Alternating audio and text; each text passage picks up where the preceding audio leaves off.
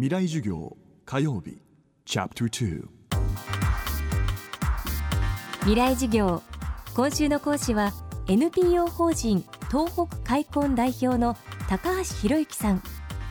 高橋さんが震災後に創刊した東北食べる通信は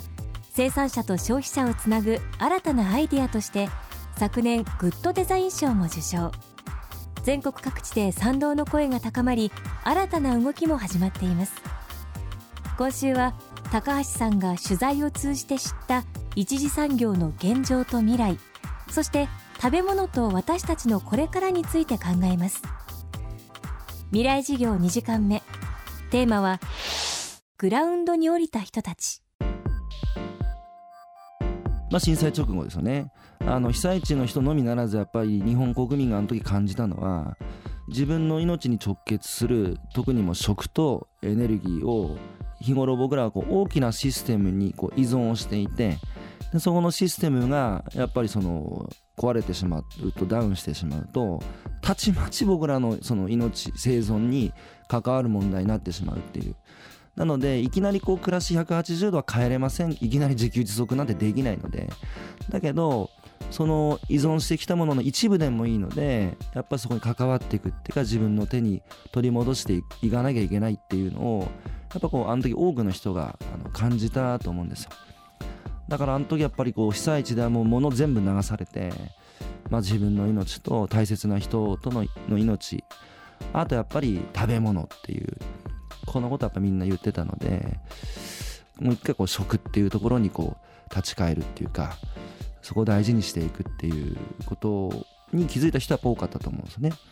でもう一つはそういう何か問題があった時に、まあ、ともすればやっぱその今の政治がダメなんだとか行政がダメなんだとかやっぱこう人のせいにする人たちがすごく多いと思うんですよね日本は。でそれを僕はあの観客席の上からもう空き缶投げてるだけだからグラウンドに降りなきゃダメだってずっとこう議員の時から今も言ってるんですけどやっぱねグラウンドに降り始めた人は多いと思うんですね。でそれは食べる通信で特集してきた生産者もやっぱねすごくこう似たこと言うんですけどこうねやっぱまず自分から変わるって言うんですよ。いきなり政治なんて変わんねえし役所も言ったってしょうがねえんだからまず自分自身を改めてで自分自身が改まれば自分のこう身近な人たちも変わっていくはずだしそのこう積み重ねが結局こう政治や社会を変えることにつながるんじゃないかっていう批判の矛先を自分に向けた人が多い多かったですね特に若い人ですね食べ物に立ち返った消費者とグラウンドに降りた生産者。この食をめぐる考え方の変化が一つのアイデアを生み出しました。高橋さんが編集長を務める東北食べる通信です。えー、東北食べる通信というあの食べ物付きの月刊誌なんですけれども、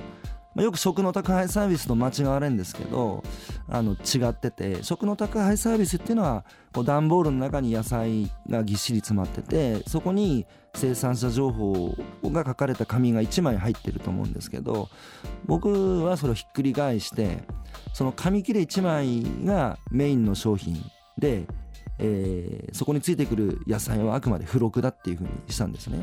でその思い心はやっぱりこう普段消費地にいてあの消費者が得られる情報っていうのは限られていてそれはこう値段見た目食味カロリーとかもちろん大事な情報なんですけどやっぱ僕決定的に欠けてるのはその食べ物の裏側に隠れてしまって見えなくなってしまったやっぱ生産者の存在だなと思ってやっぱりこの日本の社会の中における一次産業者のこう地位の低さとだけど僕が生産者にあって感じてきたその尊い価値っていうんですか今のこう僕らの社会が失ってしまった貨幣に換算できない価値だとかその落差ってどっから来るのかなと思った時に実際に見たかどうかだと思ったんですよ。僕は実際見た会ってきたって話した。だけど多くの消費者はそれ見てないなと思って。なのでだったらそこをこう見える化してあぶり出して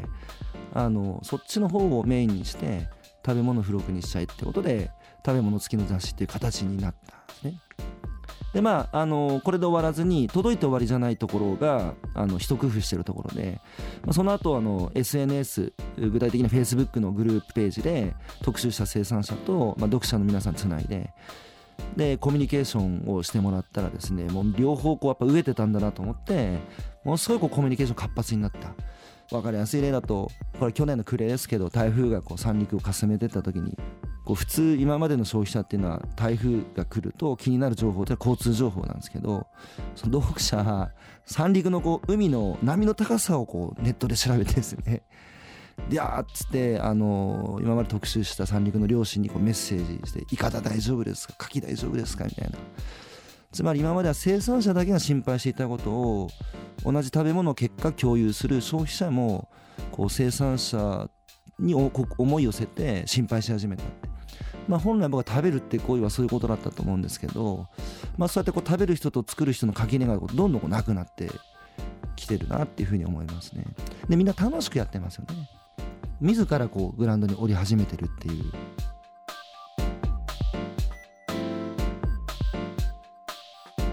未来事業今日はグラウンドに降りた人たちをテーマにお送りしました。この番組はポッドキャストでも配信中です。バックナンバーもまとめて聞くことができます。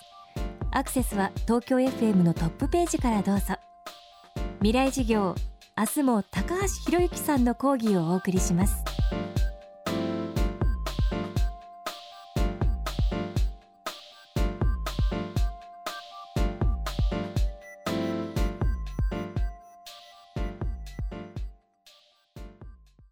未来事業。この番組はエンパワードバイイノベーション NEC がお送りしました。